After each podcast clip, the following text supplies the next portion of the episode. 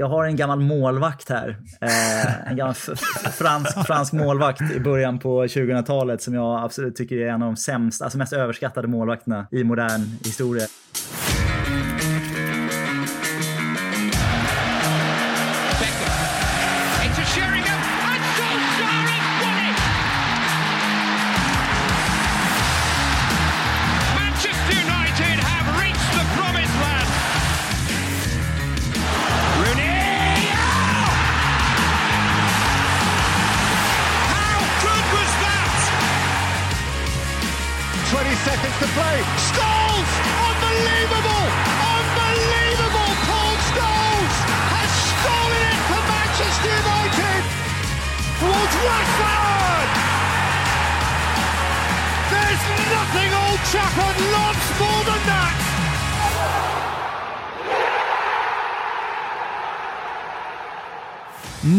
Jag känna er varmt välkomna till det andra avsnittet av United-podden podcasten som du inte visste att du längtade efter. United-podden görs i ett stolt samarbete med både den officiella supporterklubben MUS och United-redaktionen på Svenska fans. Vi vill även ärofyllt passa på att meddela att vi denna vecka samarbetar med Nack Qatar där ni kan köpa stilren och supertrevlig United merch. Vi har självklart en rabattkod att dela med oss av här där ni får hela 15% på ert köp om ni anger koden Unitedpodden i ett ord. Men hörni, det stannar inte där. Vi drar dessutom igång en tävling även denna vecka där ni enkelt kan vara med och tävla om den nylanserade Wayne Rooney Tishan, även kallad Wassa Tishan. För att delta är det bara att kika in på vårt Twitterkonto Unitedpodden där ni endast behöver följa oss och dela tweeten där tävlingen står angiven. Vi tackar Nakata ödmjukt för samarbetet.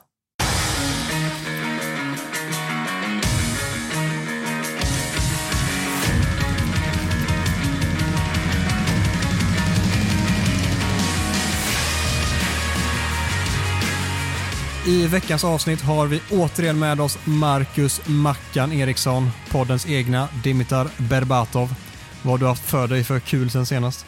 Eh, det har blivit att man lidit en del eh, sen matchen mot Everton. Eh, utöver det har det väl varit, eh, det har väl varit som vanligt. Lite jobb, eh, lite fest faktiskt eh, och en del bärs. Så, så, så har mitt liv sett ut sen, sen sista podden kom ut här. Jobb, fest och bärs. Det låter som eh, typ alla 25-åringars liv just nu eller? Trolig kombo ändå. ja, det, det uppskattas av många tror jag. Vår eh, tredje vapendragare för dagen heter inte Micke Martinsson denna vecka, utan vi bollar istället in poddens fjärde och sista medlem, Gustav Kulle. Gustav, du är ju inte minst delad chefredaktör på Svenska fans United-redaktion tillsammans med just Micke. Men det är inte asroligt att prata om, så istället ställer jag frågan, om du hade fått beskriva dig själv genom en United-spelare, vem hade du valt då? Ja, men hej och, och, tack så mycket. Jättekul att vara med. Eh, så här är det väl att om jag... Alltså man önskar ju att man kunde svara på en sån här fråga med att säga att man kanske är en Johnny Evans. Lite du vet en trygg, pålitlig spelare med kanske ingen sån här fenomenal högsta nivå men riktigt, riktigt hög lägsta nivå. Men jag tror att sanningen ligger nog lite mer i att man kanske är lite av en Adnan Januzaj. Det är så här omtalad talang, skyhöga förhoppningar som inte riktigt levt upp till sin potential. Börjar komma upp lite i åldern och man börjar fråga sig nu lite så här, kommer det någonsin bli någonting? Eh, och det är väl där jag är lite i mitt, i mitt liv just nu. Så lite av en Januzaj. vi måste haka på Janusaj snart, men vill man ja. verkligen benämna sig själv som en Johnny Evans? Jag är ju väldigt svag för Johnny Evans. Väldigt, väldigt svag för Johnny Evans. Jag tycker det är, det är en drömspelare. Jag, jag börjar alla mina drömelvor med Johnny Evans där bak. Alltså. Riktigt pålitlig. Jag tänker att folk vill kanske vara typ en Robin van Persie eller någon lite mer flashig spelare, men Johnny Evans är det du drar ja, fram nej, jag, jag är oflashig. Ni kommer få se väldigt mycket oflashiga referenser här när jag är med i podden, så det är bara, bara spänn fast er. Anna Järnes är ju ändå väldigt mycket mer åt det flashiga hållet. Ja, nej, men så är det. Jag är väldigt besviken. Det är väl, jag håsade honom lite som den nästa Ronaldo eh, när han kom upp. Eh, när man såg honom och det har ju inte riktigt blivit så nu. Nu är han väl 26 då, så det kanske kan vända. Men det börjar väl se lite, lite skralt ut för vår unge alban-Kosovo-belgare. Säger någon som inte hypade honom den säsongen. Det, var ju, Ja. alltså, ja, det, är så, här, det är alltid så när ett lag går dåligt så letar man alltid efter ljusglimtar och han var en bra ljusglimt den säsongen men så bra var han kanske inte heller som man fick eh, lovord för. Hans eh, omgivning var väl bra mycket sämre än ett, vad ett Manchester United ska vara. Så, eh, så han, man, man hypade honom nog lite väl mycket där, men samtidigt tycker jag att han var, hans högsta nivå var ju redan då som 18-åring sjukt hög. Jag minns hans två mål i debuten borta mot Sunderland var det va? Eh, Precis. Något riktigt klassmål, framförallt volleyn där är otrolig. Han var, jag, jag gillar sådana spelartyper också, så jag var också riktigt, riktigt svag för honom. Och sen gick det rakt åt skogen, men det har väl inte riktigt gjort för dig Gustav? Det är nästan elakt att säga eller? Nej, det står och väger, det står och väger. Det står en riktig ga gaffel i vägen just nu, kan gå lite var som helst. Så vi, det återstår att se både för mig och Adnan Januzaj hur det här ska, vart det här ska bära någonstans. Men du, eh, visst är det så, för lyssnarna har inte koll på det, men du befinner dig inte inom Sveriges gränser. Jo, Det stämmer faktiskt. Jag har följt, följt United länge och är ju faktiskt som ni kanske kommer höra den enda i podden utan västkustdialekt. Så det är väl bra för, för mångfalden här kanske att vi, att, vi, att vi sprider ut vår dialekt lite. Men jag, jag har bott i Storbritannien här i över tio år så jag är, jag är baserad i London. Eh, som ni sa så är jag delad eh, chefsredaktör för United-redaktionen på Svenska fans med Micke. Jag vill redan nu tydligt gå ut och säga, han, han nämnde här i förra avsnittet att vi skulle vara någon typ av Lars Tommy i träningsoverall. eh, det, det vill jag tydligt dementera. Att jag vet att Micke har lite en sån här träningsoveralls-aura. Han tycker säkert att det är ett så här praktiskt och funktionellt eh, plagg. Medan alltså, jag skulle aldrig ta på mig en träningsoverall i vuxen ålder. Så jag slår mer ett slag för den här stil, stilrena coachen. Så eh, alltså det dementerar jag med en gång. Är det kavaj som gäller eller mer casual? Nej, men jag, jag är svag för en bra kavaj. Jag är svag för en bra kavaj. Jag gillar ju lite den här kanske Diego Simeones eh, rövarband, den där eh, helsvarta kostymlucken som de har där. Väldigt, väldigt snyggt. Det gillar jag. Ja, Pochettino körde den någon gång också i Tottenham. Riktigt stiligt. Ja, extremt. Så bra. kan du kombinera den med en Erik Hamrén-scarf sen så blir det perfekt. Slutelvan, Hamrén. Ja, älskar en bra scarf. Shining. Du, det ryktas om att du var ute på lite galej igår kväll också. Du, det stämmer så. Det är ju faktiskt, dels så har jag fått första gången vara tillbaka på fullsatt Old Trafford här förra helgen. Eh, och jag tänkte jag skulle vara med och podda lite efter det. Man var på ja, besvikelse då när man var och såg Aston Villa-matchen. Men om man ska fastna där en sekund så kan man säga vilken dröm det var att få tillbaka på ett fullsatt Old Trafford. Och stämningen var ju magisk på, på alla sätt. Välkomna Ronaldo på Old Trafford och helt otrolig. En jätte, Kan, kan vi jättedålig match. bara stanna vid där lite? Hur var uppladdningen till exempel? För oss som inte har hunnit dra dit än och faktiskt få uppleva ett fullsatt Old Trafford och allt vad det innebär igen. Nej, men det var magiskt faktiskt. Jag har varit på, jag har då gått på United och pendlat här från London de senaste tio åren och man har känt, känt stämningen och man har haft en, liksom, ett par matcher, lite Champions League-kvartar och lite ligamatcher mot City och Chelsea som där man känner att man verkligen kan ta på stämningen. Men det kunde man känna redan i London, liksom, att, det var, att det var ett helt annat sug för fotbollen än vad det har varit på många, många år innan då när, när vi har varit tillbaka på läktaren också. Så det var helt fantastiskt. Vi var där, nu blev det ju en 12 12-30 match här lokalt vilket gör att man får inte lika många timmar på puben som man hade fått om det hade varit en 3 eller 5 match. Men man, man hinner förbi både Bishop, Place och uh, The Trafford. Jobba in sig på de senaste sångerna och det, stämningen är magisk. uh, Och hela, hela matchen egentligen så håller, håller publiken igång. Men det är ju det är bara spelarna som inte riktigt uh, hänger med på, på, den, på de noterna. Så det var, det var en besvikelse spelmässigt men en otroligt bra, bra stämning. Ja, det bara kryper i mig när du pratar om uppladdningen där. Herregud. Ja, kom över så får vi ta en livepodd från, från Bishop eller från Trafford sen när ni är här. Kan bli, kan bli stökigt. Det slår vi fast redan nu. Det, Ja, på tal om stökigt, det var ju därför vi, vi kom hit. Du, lite kalasande igår förstod jag också. Så var det precis. Nej, men så fick jag, fick jag komma ut och gå på konsert första gången här också i London. Så var på en av mina favoritkonsertvenues här som heter Palladium, en gammal viktoriansk teater. Den eh, låter lite pretentiöst nu, jag, ska inte, jag gillar egentligen hiphop, men, men igår var det jazz. Så jag vill, inte, jag vill inte att jag ska bli taggad som en jazzkille här, men jag gillar jazz också lite grann. Så en kille som heter Jamie Cullum som hade en biljett jag suttit på i två och ett halvt år här för att få, få gå på. Det, var, det levde upp till också. Det var inte riktigt lika vast som Cristiano Ronaldo-sångerna eh, på Old Trafford, men det var, det var, det var bra. Jazzgurra skulle du kunna jobba in annars Mackan. Ja, livsfarligt. otroligt smeknamn. jag kände jag ville inte prata om det. Du märkte att jag försökte undvika det när du ställde frågan första gången. Ja, du svävar iväg där lite grann. Bygga upp lite United-cred, men det, det gick det går, inte. Ja. Nej, nej, nej det går inte med mig. Det går inte Nej, med mig. rätt.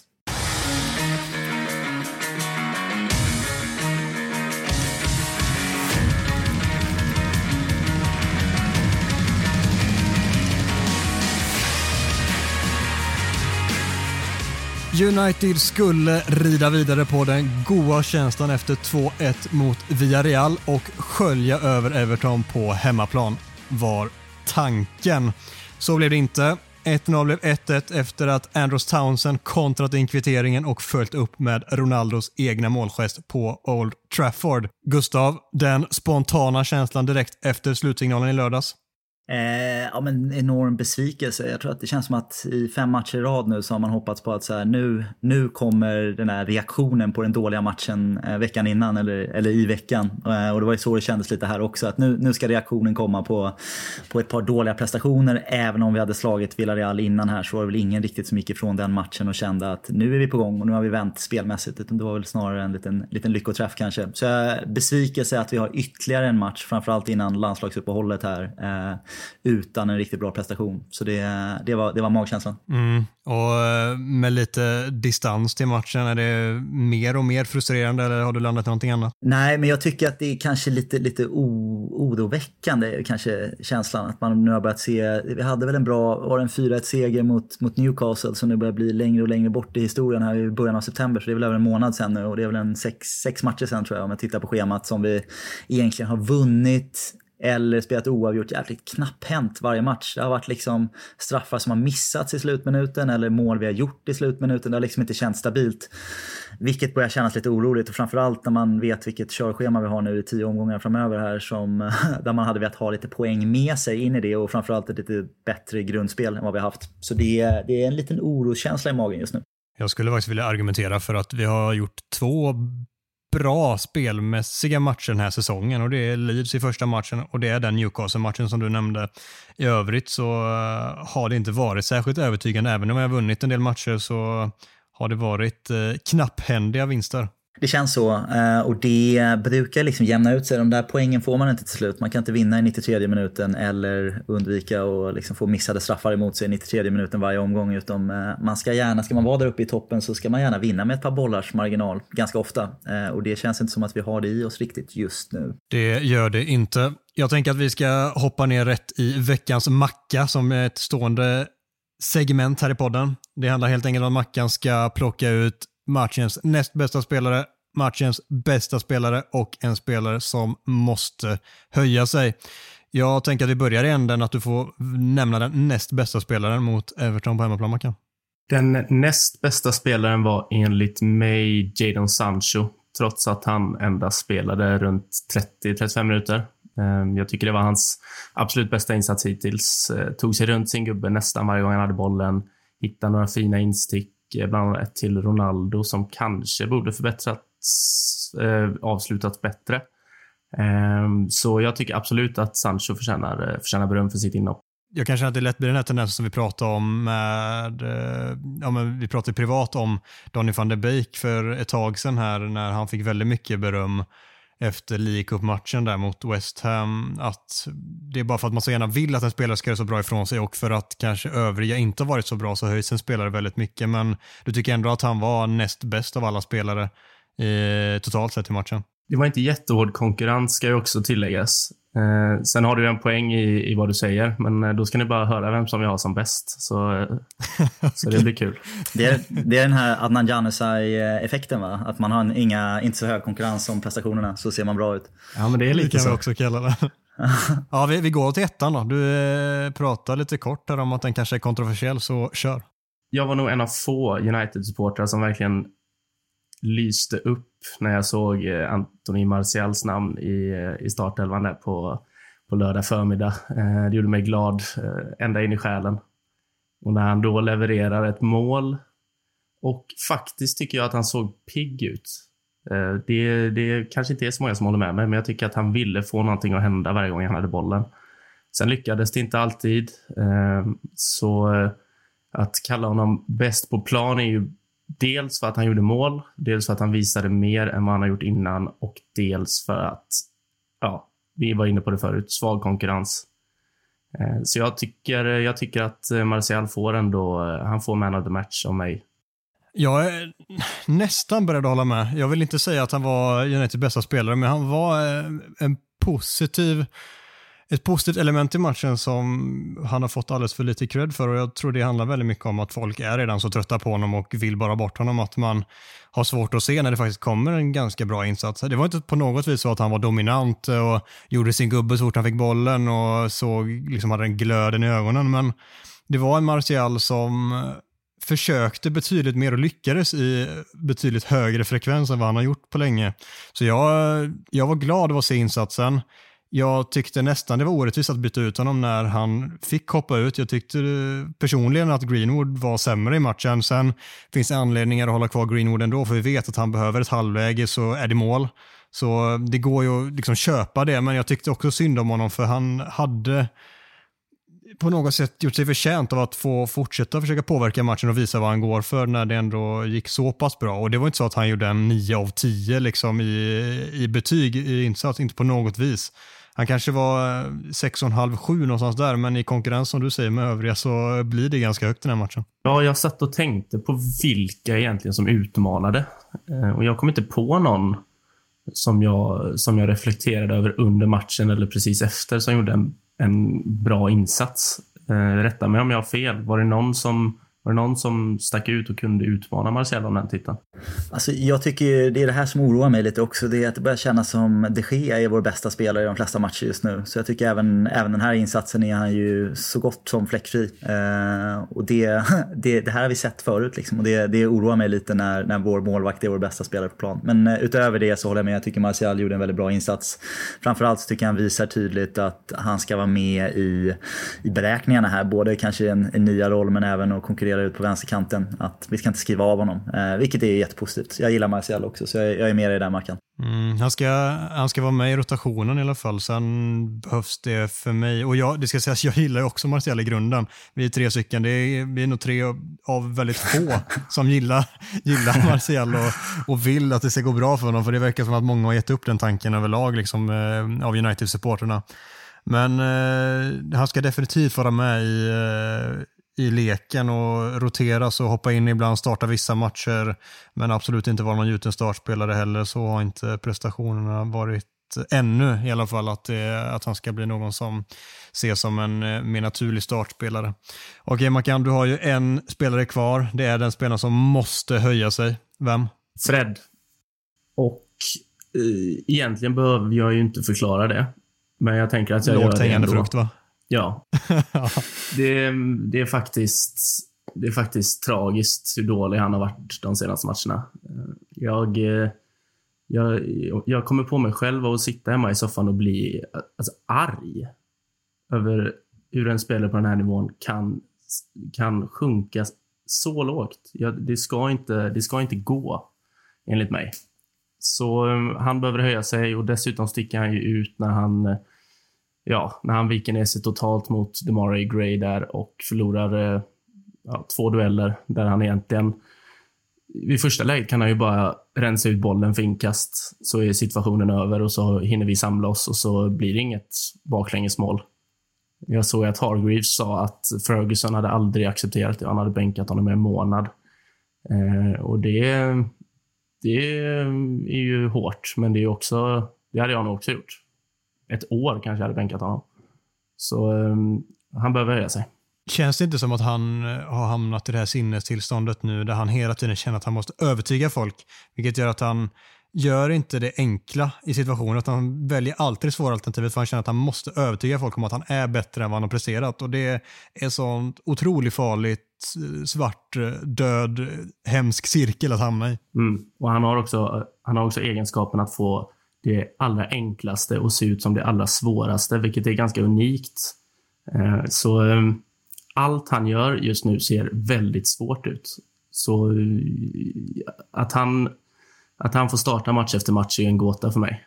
Ja, det är det verkligen. Och, så här, du nämner situationen. Vi, vi gör ju 1-0 via Bruno Fernandes framspelning till Martial. Det är jätteskönt. Trots att vi inte spelar jättebra så känns det inte helt ologiskt ändå att vi får målet där vi får det. Vi gör en rätt okej okay första halvlek. Andra halvlek tycker jag är jättesvag. Jag vet inte vad vi sysslar med. Och eh, där kommer ju Fred in i bilden. Han är en av de absolut sämsta då och eh, just kvitteringsmålet av Everton är mm, rimligen det mest talande av alla. Jag kan känna där att det är, jag, jag håller helt med i kritiken om Fred. Eller inte, inte helt faktiskt. Jag tycker att det finns bitar i hans spel som fortfarande är ganska habilt. Men vi, jag tänker att vi kanske ska prata lite mer Fred senare så vi kan, vi kan spara lite till dess. Men jag tycker här, om man tittar på målet, 1 kvitteringen som kommer så är ju det ja, katastrofalt dåligt försvarsspel av Fred till att börja med. Eh, när han gör någon typ av, vad vi kallar det, jag kommer från Sankt Eriks Cups eh, försvarsspel. Liksom, när man gör någon backchecking i, i fel riktning och trycker in honom i, i banan istället för att liksom, täcka av den, den farliga zonen. Vilket är super amatörsmässigt. Men om man tittar på sekvensen efter så är vi fortfarande är vi fem mot två tror jag i försvaret. Det är en ganska liten box. Det är inte, det är inte som att han ger ett, ett överläge till Everton någonstans. Men jag kan känna, jag brukar vara svag och försöka försvara vår gode Viktor så ofta jag kan. Men han, alltså alla blir bolltittande. Han springer in i och tittar boll och lämnar jätteyta som, som sen då blir, blir målytan. Eh, så jag tycker att hela, hela försvaret här som går bort sig. Så jag kan inte helt, helt klandra den bara på Fred. Jag tycker att vi har tre chanser till efter Freds dåliga ingripande ja. att se till att det här inte blir ett farligt läge. Eh, och där försvaret är helt, helt fel.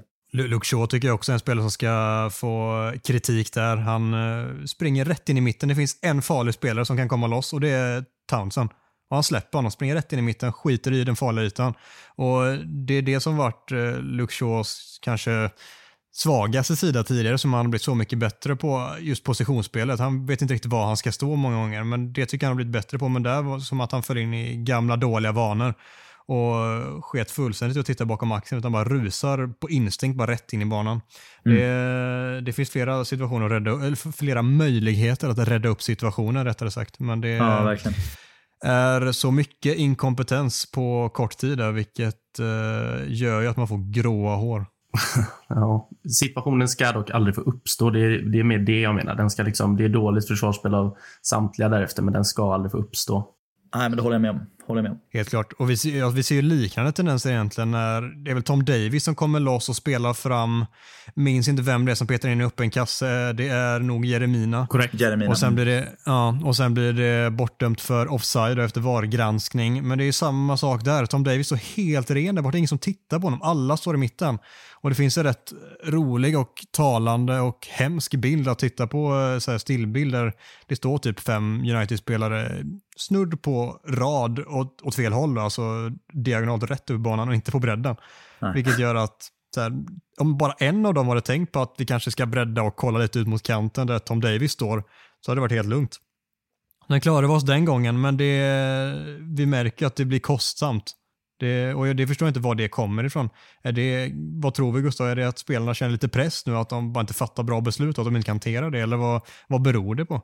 Jag är, är, lite, jag skulle säga att jag är lite osäker på just den här, här matchen för att eftersom att man nu ändå bänkade Pogba och Ronaldo och gav lite andra spelare då, Martial till exempel, och chansen som borde vara jäkligt hungriga på, på att visa att man vill ha en plats här så håller inte riktigt den tes jag ska presentera här. Men det, om man tittar senaste omgångarna så känner jag mer en lite oro över att det ser lite oinspirerat ut. Det ser lite ut som att man tittar omkring sig, tittar på att det finns världsklasspelare till höger och vänster och att någon annan kommer ta tag i jobbet. Så det räcker med om jag, om jag ställer in och ger 90-95% här så ska det räcka. Och framförallt den här, det är väl lite sån här Pogba-mentaliteten som man ser på honom att han, han ger inte riktigt fullt. Jag tycker att man ser det lite, lite över, över hela laget. Att man, man går inte in fullt i närkamperna, man vinner inte andra bollarna, man ser inte riktigt lika hungriga ut.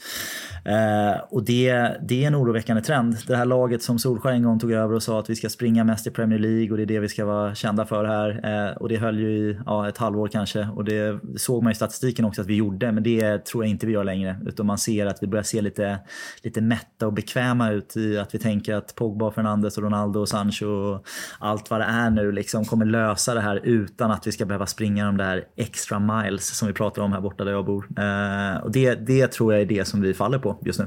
De ser lite bekväma ut spelarna, precis som du nämner, att man tänker att någon av de andra storstjärnorna kommer lösa det. Och eh, det är ju någonting som man ofta pratar om. Liksom att, Motivationslågklass, precis. ja, men det är väl den enkla förklaringen. Men att, eh, ja men lite kort att eh, talang slår eh, träning om, eh, om de också jobbar hårt, typ så. Det finns ju någon betydligt bättre som jag tror lyssnarna har koll på som inte jag får fram just nu. Men det är ju verkligen så, om de här spelarna som är så talangfulla också hade jobbat stenhårt så hade de kunnat slå typ vilket motstånd de vill. Men när man springer runt där, det räcker att man puttrar runt på 90-95% så gör det så stor skillnad på den här nivån att det helt plötsligt blir väldigt, väldigt svårt att vinna matcher. Ja, precis så är det. det är, vad är det? Hard work beats talent unless talent is working hard. Eller något sånt där. Åh, vad snyggt du lägger fram den. Det var ju den jag greppade Ja, jag efter. har den som sån här, jag har en motivational poster ovanför sängen. En, en fyr Ja, där jag slår upp vågor. Ja, tittar på den varje morgon. Jag tror du skulle säga tatuering. Nej, bra, tack för den. Då eh, slätar vi över eh, min uh, tungvrickning. Om vi pratar om rotationen då, som du nämnde. Den har ju fått en hel del kritik på, i alla fall i efterhand. Gary Neville var och sågade för att Ronaldo ska alltid spela och det gjorde till och med Sir Alex Ferguson i ett läckt klipp vi har sett. Ehm, där han tycker helt enkelt att Ronaldo ska spela i en sån här match. Förstår inte varför han vilar honom. Håller ni med om kritiken? Nej, gör jag inte. Nej. Nej, samma här. Jag tycker att det är, det är alltså Cavani som man sätter in istället för Ronaldo. Det är liksom ingen, ingen dussinspelare man sätter in här och det är ju Cavani har ett stort kontrakt och det var, det var länge tänkt att han skulle vara kanske vår, vår nummer nio hela säsongen här. Eh, så jag tycker att det finns absolut fog för att han ska roteras in eh, titt som tätt. Framförallt när det har varit lite tätt matchande och Ronaldo är ändå uppe i åren lite nu. Så eh, det ser inga konstigheter med det alls. Jag är inne på samma spår. men Sen tycker inte jag att Ronaldo har varit så jäkla fantastisk som många tycker heller. Så en, bänk, eller en bänkning, men en eh, rotation av honom ser jag som eh, helt normalt och faktiskt lite uppfriskande. önskar jag att jag kunde säga emot det där, för det har varit lite trevligare för dynamikens skull. Men det, jag håller med. Det, det, det är så pass bra spelare och vi ska ha ett så pass bra grundspel just nu att det ska inte bli så stor skillnad när vi roterar laget. Sen vet jag inte om det blev så stor skillnad heller. Vi är ungefär lika dåliga som vi varit de senaste matcherna dess också.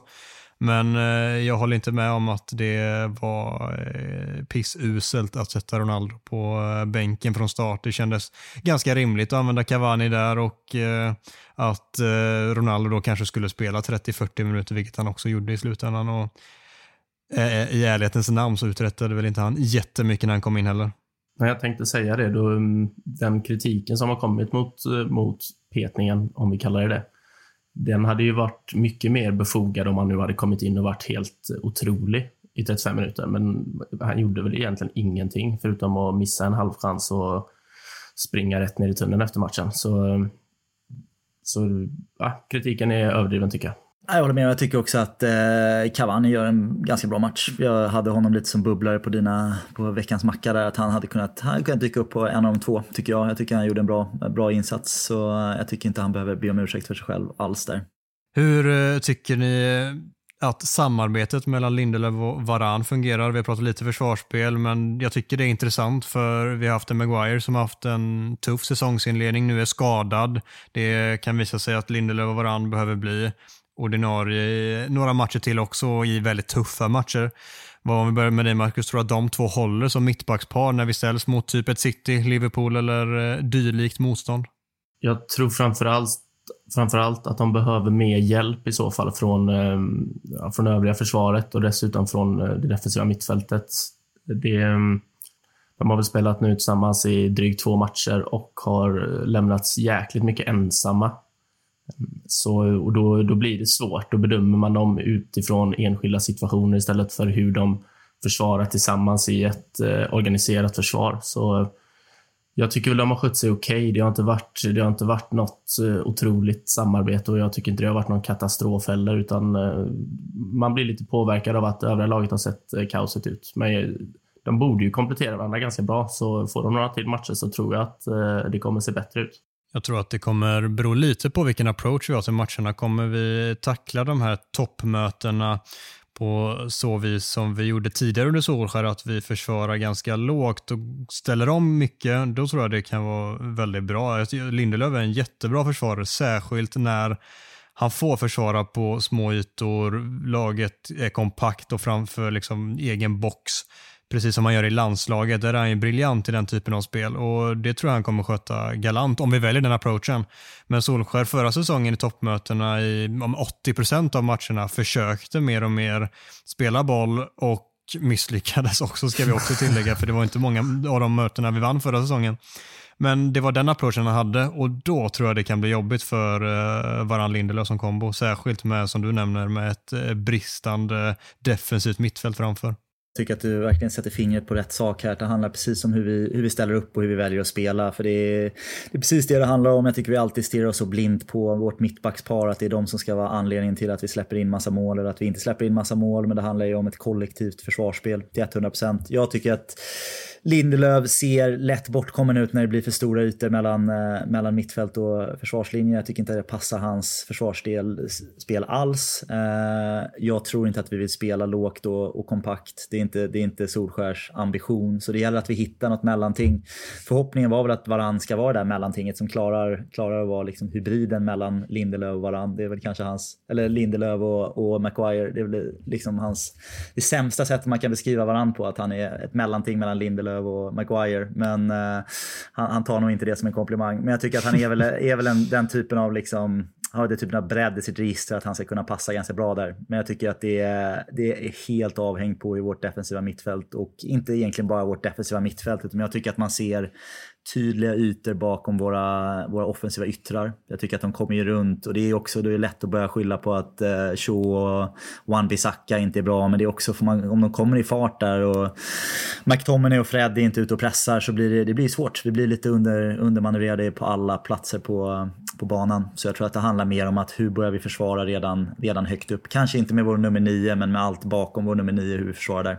Han är inte jättevass på att försvara, han som spelar nummer nio för United just nu ska tilläggas. Han är inte det. Nej, men inte heller, jag tycker det är liksom, eh, Jadon Sancho och Marcial är inte liksom några, några toppen försvarsspelare heller kan jag känna.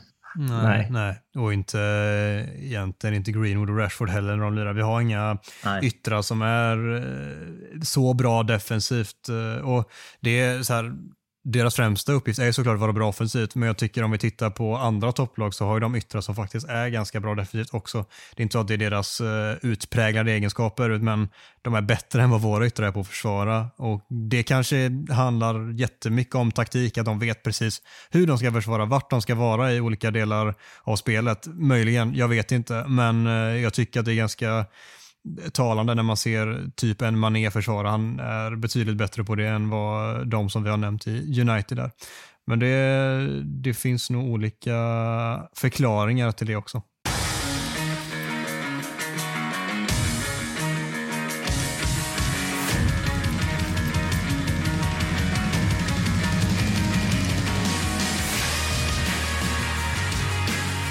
Vi rullar igång Talk of the Town. Det är vårt segment i mitten av podden. Nåväl, någonstans i mitten i alla fall.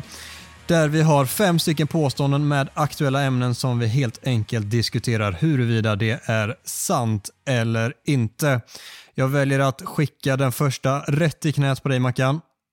Fred är den sämsta spelaren att någonsin vara ordinarie hos oss i modern tid.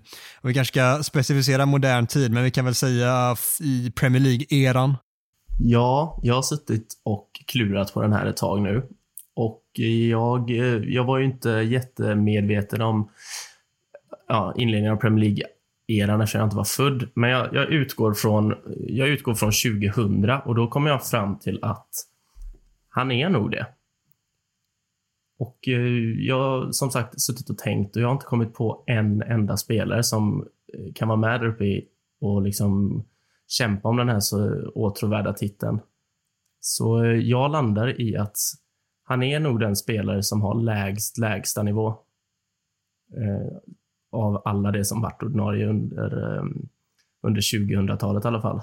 Eh, sen finns det kanske någon på 90-talet i början där som var som inte var vass, som jag inte har bra koll på, men eh, enligt mig är han den spelare med lägst, lägsta nivå som någonsin varit ordinarie United.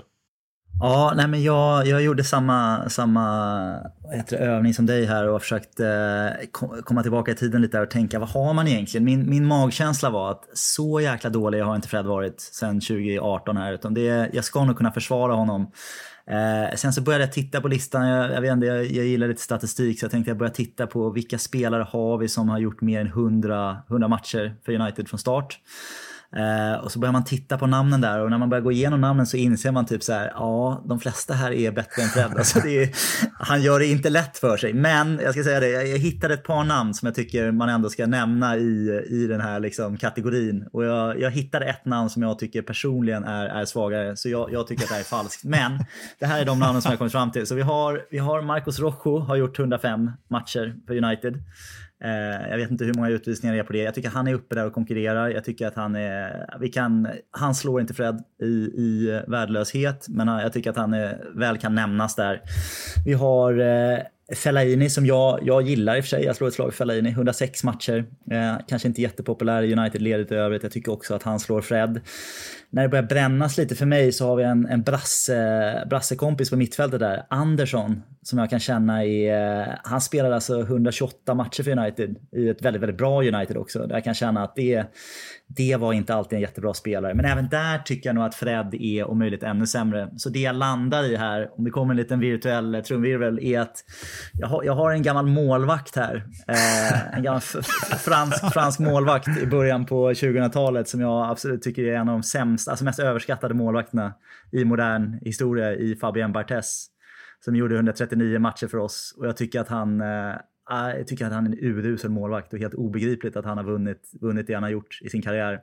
Så jag tycker personligen att det är ett större frågetecken hur han fick göra så många matcher för oss än att Fred har fått göra de matcher han har gjort. Så jag, jag säger att påståendet är falskt. Underbar utläggning måste jag säga. Det, det, finns ju helt klart en del spelare. Jag har tittat runt det. Jag har inte haft samma tid som er att eh, nagelfara varenda liten spelare som har gjort eh, några matcher som ordinarie spelare i United. Men eh, jag tänker på Marcus, du, jag vet att du har ju haft en hatspelare, väl ta i, men det är ju nästan åt det hållet. Daniel James, tycker du att han har varit bättre än eh, Fred då, alltså, när han har varit ordinarie? Ja, det har han nog. Eller så här, han, han har ändå en högre högsta nivå och det, nu, nu, snackar vi inte, nu snackar vi inte höga nivåer här. Men eh, Fred, när han är bra, då är han, då är han ganska bra. När han är dålig, då är han typ sämst i världen. Och jag, jag tycker inte att det är någon... Alltså det, det, låter ju, det låter ju helt sjukt, men jag tycker knappt att det är en överdrift. För han är verkligen, som jag sa förut, han får allting att se svår, svårt ut. Daniel James, när han är bra, då är han, då är han bra ändå. När han är dålig, då är han också väldigt dålig. Men han är inte lika dålig och det är, det är inte lika tydligt som när Fred är dålig. Jag håller inte med. Alltså, jag tycker att Fred är uh, han är väldigt bra när han är bra. Det är sällan, men när han är bra så är han väldigt bra. Och Sen håller jag dock med dig, när han är dålig, då är han riktigt dålig också. Jag, jag mm. ser en stor höjd i Fred som tyvärr kommer fram alldeles, alldeles för sällan.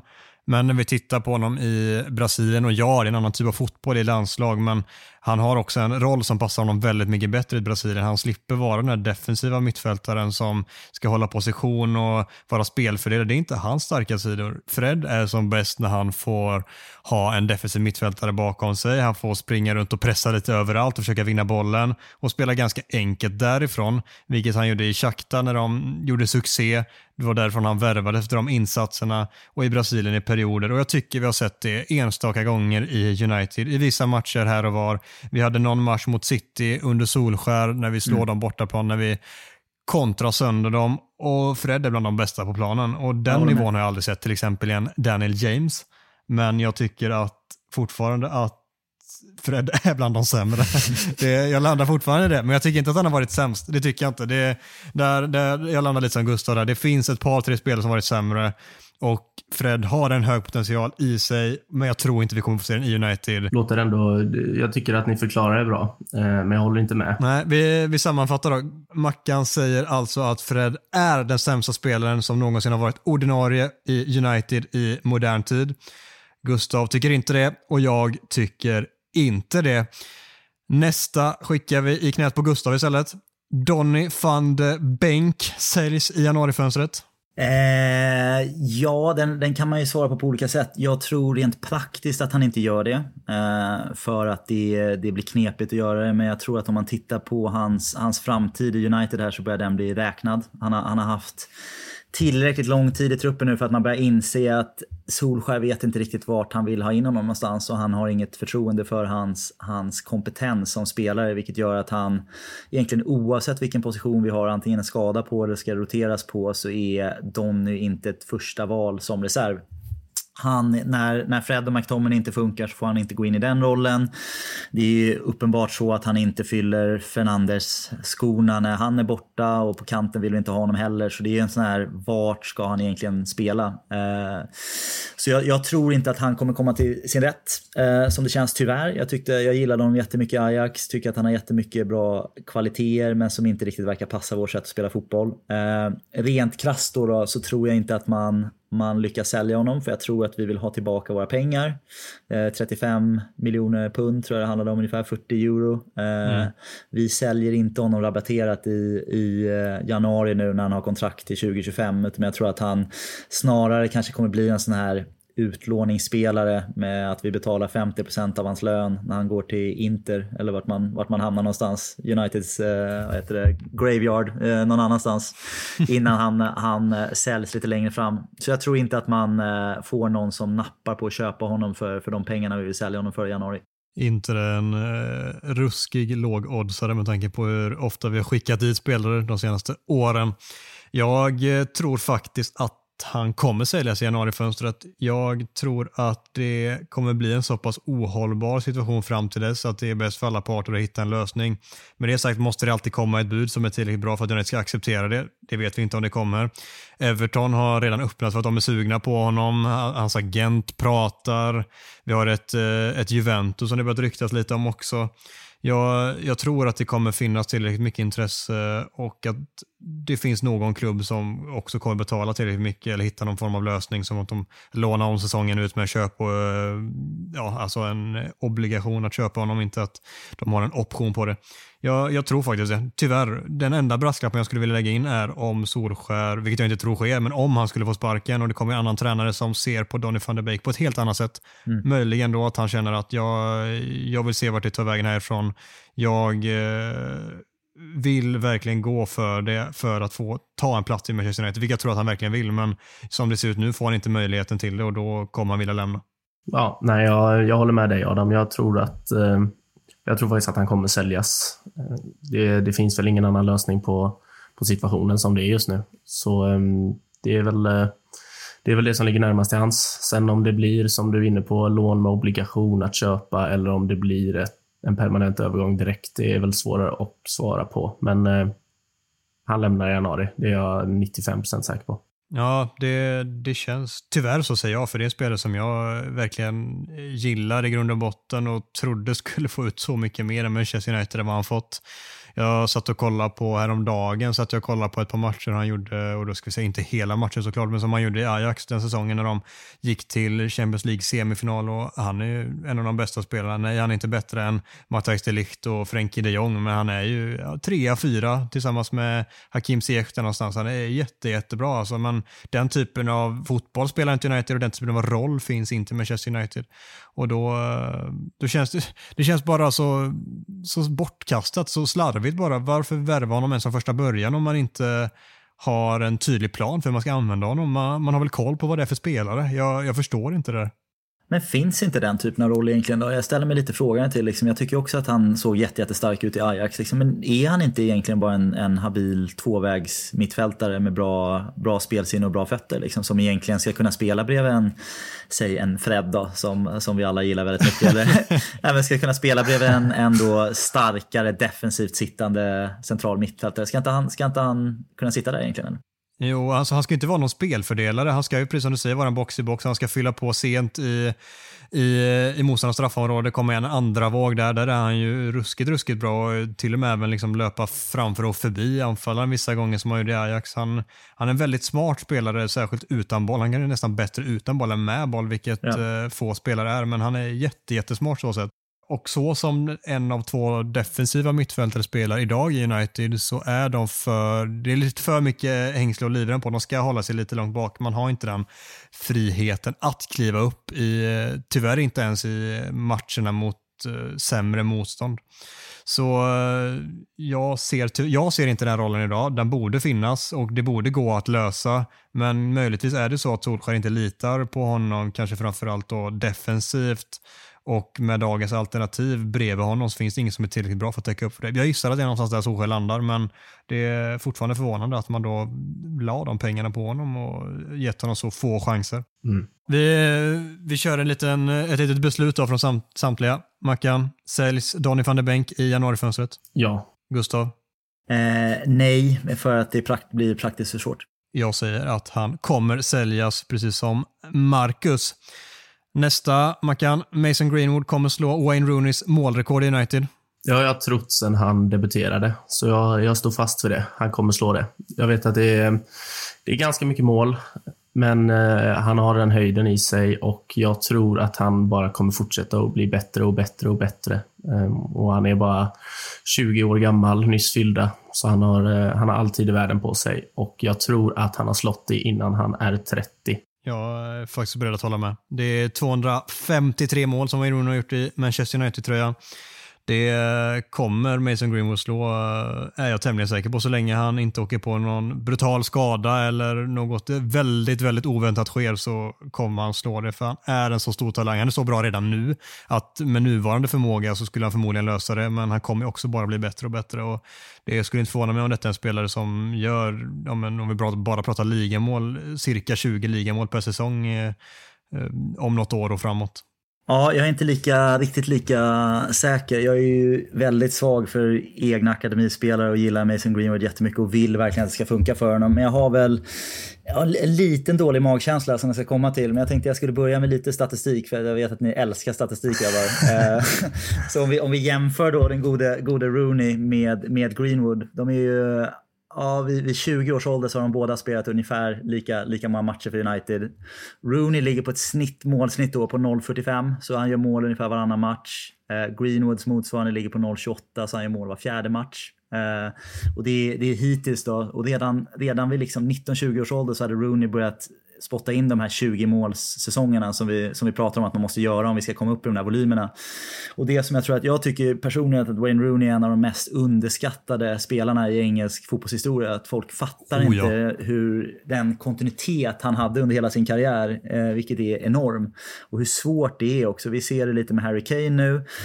Men det är extremt svårt. Alltså Rooney hade 12 säsonger eh, i United tror jag, där han liksom låg över 20 mål och de bästa säsongerna 35, närmare 40 mål tror jag. Ett par säsonger mm. där han pikade på det och hade inte en enda dipp förutom sin absolut sista säsong eh, när han var liksom, höll på att bli utslussad. Och jag tror att folk underskattar hur svårt det är att få 12 säsonger på toppnivå på det sättet. Och vad som krävs för att kunna hålla sig på den nivån. Så jag tror att det är ett jättesvårt rekord att slå. Eh, Greenwood har börjat tillräckligt tidigt för att kunna göra det, det stämmer. Men jag är också lite orolig över hans professionalism, rent, rent krasst. Och har lite en dålig magkänsla över att om han har psyket som krävs för att hålla sig på en toppnivå i ett decennium här framöver och få ut det mesta av sin potential. Det, det skavde lite för mig när jag såg vad han, vad han gjorde av sin första chans i landslaget. Även om det var lite slarv med Phil Foden ute i Island. Liksom. Jag tycker att det, det var någonting i det som kändes gav mig en dålig magkänsla att den här killen kanske inte riktigt har professionalismen för att hålla, hålla den, den högsta nivå och, den, och verkligen göra det mesta av sin talang. Så jag, jag har lite en dålig känsla, men jag hoppas att ni har helt rätt och att jag har fel. Jag tror snarare att vi kan dra parallellen till Rooney där. Han hade också en stökig tid eh, som ung och lyckades gå starkare ur det och bli en ännu bättre fotbollsspelare med tiden. Jag tror att Mason Greenwood kan gå precis samma väg till mötes. Och dessutom är Rooney för mig en inte en utpräglad målspottare på det sättet. Han gjorde jättemycket mål, men han, om vi tittar på statistiskt över tid i Premier League så är han ju topp tre både i målskyttar och i assister.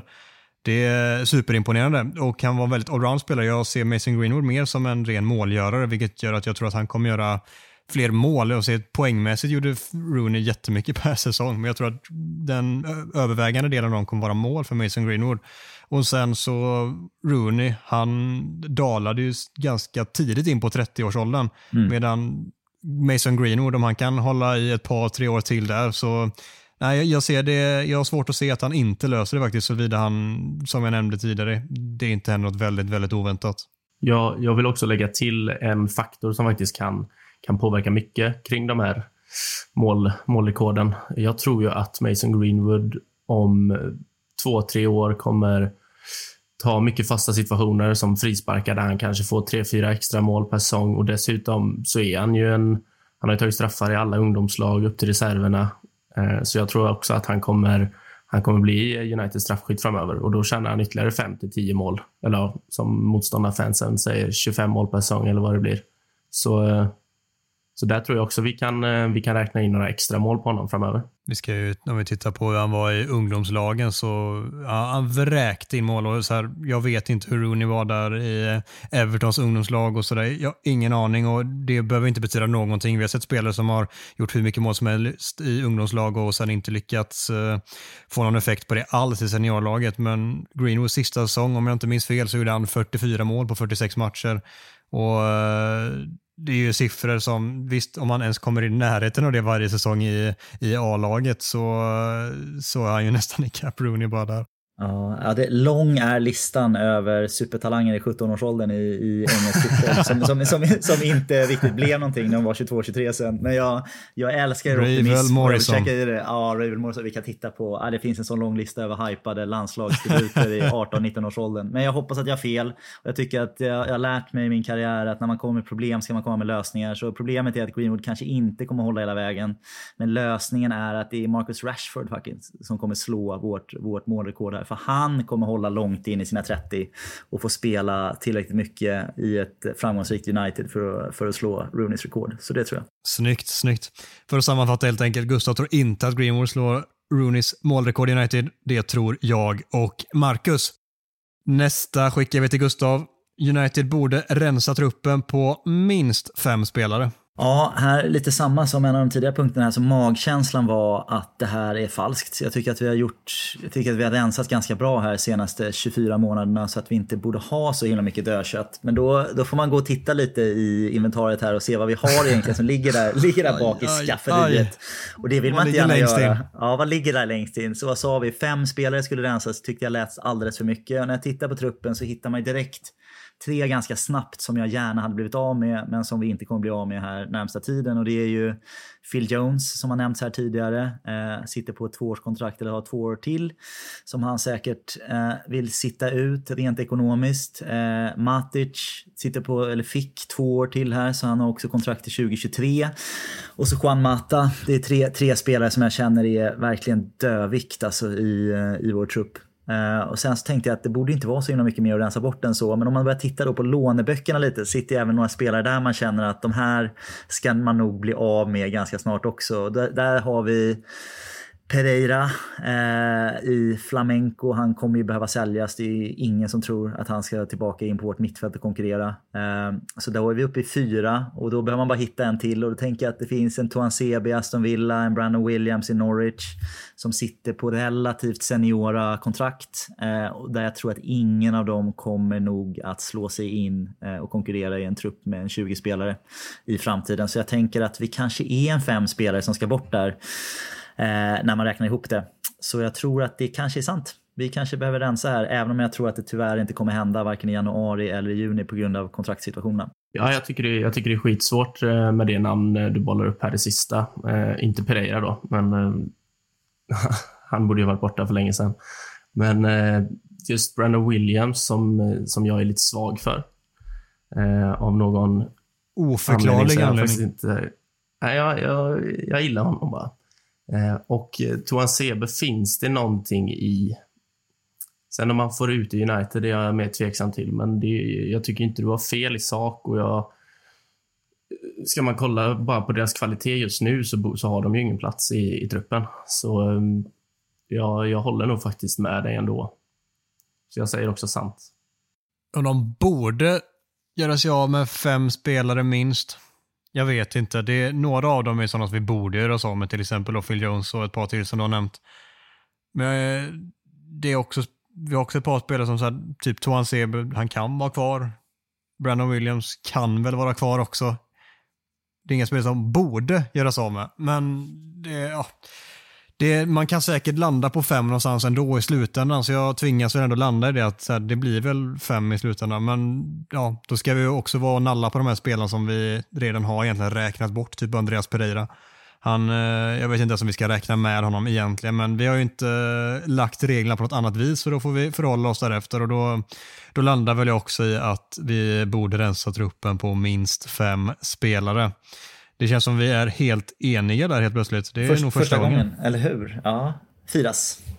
Förutom med, förutom med Brandon Williams dock. Han är, han är, han är god, Brandon Williams. Jag gillar honom. Ja, han, eh, han är passionerad åtminstone, så långt kan jag sträcka mig. Nästa är den allra sista punkten på Talk of the Town för det andra avsnittet av United-podden. Den lyder så här, Gustav. United går vidare från gruppen i Champions League. Det tror jag absolut att vi gör. Väldigt förvånad över hur folk eh, var så extremt negativa efter förlust i första matchen. Det, är ju, det var ju självklart inget bra resultat, men jag tyckte ändå att det finns ju fasen fem matcher här som vi har gott om möjlighet att, att ställa, ställa det till rätta. Nu löste vi mot Villarreal, så vi har fyra matcher kvar. Som jag ser det rent matematiskt så handlar det väl om att ta typ 10 poäng för att gå vidare. Vi har tre just nu, så vi ska ha två segrar och en oavgjord så är vi troligtvis vidare från, från gruppen. Så det handlar om att, att slå eh, schweizarna eh, och sen så vinna antingen mot Atalanta, en av de två matcherna där, eller mot Villarreal och sen spela en oavgjord och en förlust. Och det tänker jag är ett ganska rimligt utfall av de matcher vi har om man tittar på kvaliteten vi har i vårt lag och vår trupp. Men då måste vi spela bättre än vad vi har gjort i de första två matcherna förstås. Men jag tror att vi löser det för att motståndet är inte så himla tufft. Det är lite av en eh, Europa League-grupp eh, där faktiskt, som jag tycker att vi absolut skulle klara och manövrera oss ut från. Hade det varit som förra året att de andra två lagen var Paris Saint-Germain och eh, RB Leipzig, då hade det känts riktigt tufft just nu. Och eh, det kände vi även då, trots att vi hade egentligen i slutet behövde vinna en av två matcher och lyckades inte ens göra det. Nej.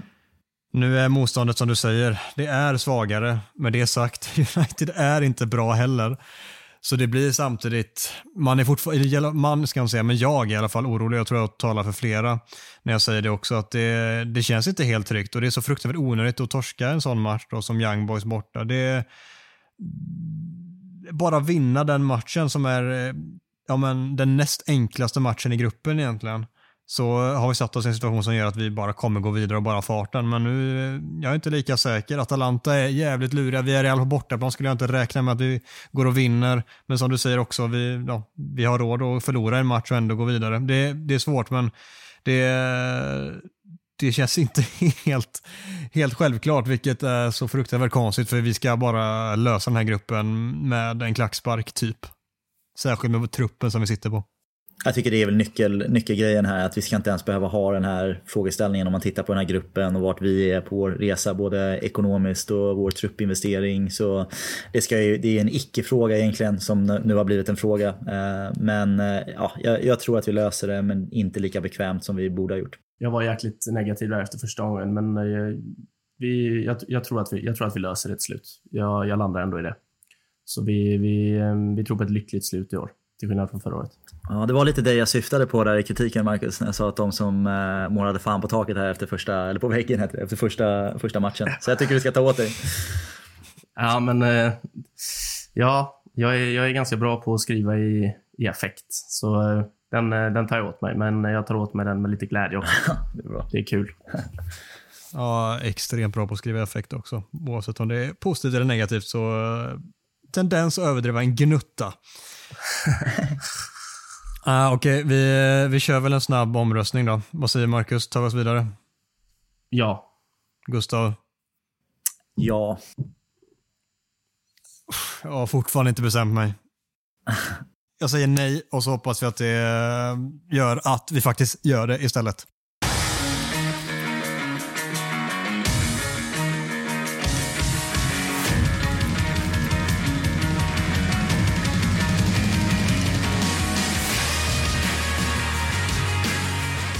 Innan vi avslutar så har vi en ganska rolig nyhet att prata om också. Marcus Rashford har varit borta i tre månader med, eh, efter operationen och han sägs ha läkt alla sina skadeproblem, axel och fot och allt vad det har varit. Han eh, var idag, när vi spelade in detta, tillbaka, alltså onsdag, tillbaka i en träningsmatch för United bakom stängda dörrar mot Blackburn som vanns med 3-0 och gjorde två mål. Hur, eh, hur eh, togs de nyheterna emot Gustav?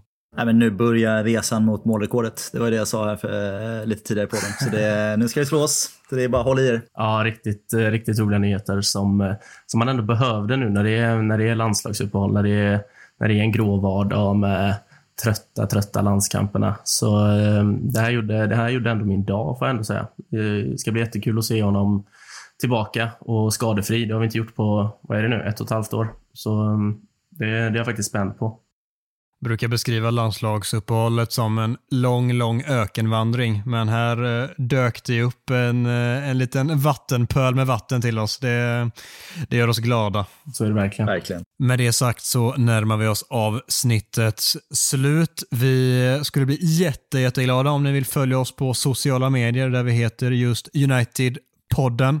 Vi har dessutom en tävling som när ni hör detta är avslutad. För att se vem som har vunnit den så är det bara att kika in på vårt Twitterkonto och du som har vunnit har självklart blivit kontaktad vid det här laget. Marcus, har du lärt dig mejladressen i huvudet? Vart kan man mejla om man vill vända sig till oss och ställa frågor och skicka feedback? Då kan man mejla oss på Unitedpodden official at gmail.com. Snyggt. Har du pluggat? Jag bara sitter där. Eh, jag är lite av ett geni utanför eh, Manchester United också. Naturbegåvning. Ja, var, det, var det Micke som gav eh, mejladressen utan domän här förra veckan? För, oss lyssnare. Så det, det gör du väl bra. Det är kul att vi tar framsteg som podd här. Bra jobbat Maggan. Ja, ja. Vi tar små kliv framåt, det gör vi. Med de orden så klappar vi igen avsnittet för den här veckan och tackar er kära lyssnare för att ni har varit med oss den här gången också och hoppas innerligt att ni vill hänga med på den här resan även framöver. Men vi vill också självklart passa på att påminna er om att vi har en tävling tillsammans med Nakata där ni kan vinna en Oasa Tisha. Kika in på vårt Twitterkonto för att vara med där. Och glöm inte heller att använda rabattkoden Unitedpodden på Nakatas sortiment för 15%. Tusen tack och gör det bästa ni kan av landslagsuppehållet.